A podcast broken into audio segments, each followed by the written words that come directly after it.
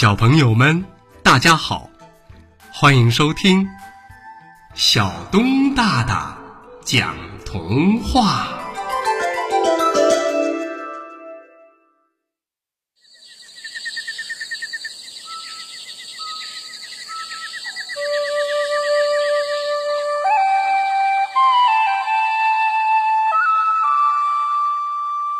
熊爸爸的袜子国。熊爸爸有很多很多袜子，多到数不清。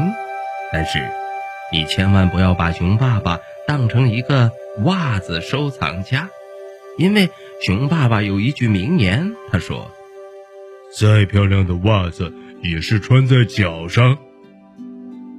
穿在脚上的袜子，也可以说成是踩在脚下的袜子。袜子嘛，怎么可能像帽子一样高高在上呢？只能是向下，向下，向下。”熊爸爸的袜子五花八门、五颜六色，但他所有的袜子都有一个特点，那就是所有袜子上的图案都是由动物组成的。比如说，这一双袜子是兔子，那一双袜子是老虎，还有哦，你自己去想吧。你知道多少种动物，熊爸爸就有多少双袜子。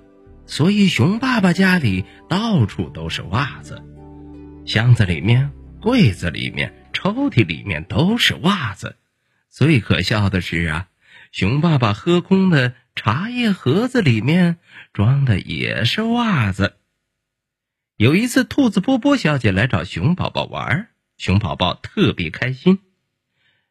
兔子波波小姐长得很漂亮。一身的白衣，眼睛像宝石一样红红的。熊宝宝说：“嗯，波波，我爸爸最喜欢喝茶了，家里有很多名贵的茶叶。来，我让你尝尝。”说着，熊宝宝就从书架上取下了一个绿色的茶叶盒子。熊宝宝打开盒子，用手一掏，却拎出了一只袜子。可这只袜子上面……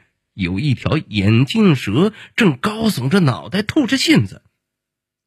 波波小姐一声惨叫，熊宝宝很难为情的说：“嗯，别怕，别怕，这这不是蛇，是熊爸爸的袜子。”可是波波小姐不知道躲到哪儿去了。过了很久，熊宝宝才找到波波小姐。原来波波小姐啊，躲到了熊爸爸的床底下去了。还有一次，山羊先生啊来拜访熊爸爸，恰巧熊爸爸不在家。熊妈妈知道山羊先生喜欢抽烟，就拿出了一盒不锈钢特制的香烟。熊妈妈打开香烟盒，用手一提，没想到提出了一只绣有狼图案的袜子。山羊先生撒开四只蹄子，飞快地逃出了熊爸爸的家。嗖！熊妈妈生气的把熊爸爸的香烟盒子扔到了窗外。也真巧，山羊先生飞奔而去，熊爸爸没有看见。但是叮当一声落在地上的香烟盒子，熊爸爸看见了，因为他正好啊落在了熊爸爸的脚下。熊爸爸弯腰捡了起来，一边心疼的嚷嚷着，一边往家里头走。嗯。怎么回事啊？谁和香烟盒子生气呀？啊，不就是两只袜子吗？至于生那么大气吗？熊爸爸一抬头，哎呀，熊妈妈正气呼呼的站在门口。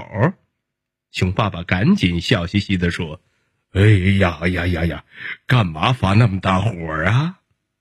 熊妈妈说：“你，你没看见山羊先生吗？”熊爸爸说：“没有啊，他什么时候来的？什么什么？刚来就走了。”熊妈妈告诉熊爸爸：“就是这个倒霉的香烟盒子，是香烟盒子中的袜子把山羊先生给吓走的。”听了这话，熊爸爸是哈哈大笑：“ 胆子那么小啊啊！” 哪有那么小的狼啊？袖珍狼吗？熊爸爸嘻嘻哈哈，熊妈妈也不生气了。他知道熊爸爸就是这样的人，而这些数不过来的袜子，全是熊妈妈帮熊爸爸买的。熊爸爸是个丢三落四的人，尤其是袜子，差不多每天都要丢一双，所以熊妈妈只好多多的给熊爸爸准备袜子。熊爸爸喜欢动物图案的袜子，熊妈妈是知道的。熊妈妈知道熊爸爸很喜欢动物，熊爸爸常常说：“嗯，在我们动物世界里面，大家大家都是朋友。”不过，小朋友们，真正的动物世界弱肉强食，可不那么太平。太平的动物世界只有熊爸爸的袜子们。所以，熊爸爸的动物世界只是一种理想，而熊爸爸的动物世界就是他的袜子世界。在这个世界里面，熊爸爸是一个国王，但他不是一个好国王，因为他丢三落四，所以常常会发生许多可笑的、稀奇古怪的事儿。好啦，小朋友们，童话故事。熊爸爸的袜子国就为大家播讲到这儿，欢迎下次接着收听小东大大讲童话。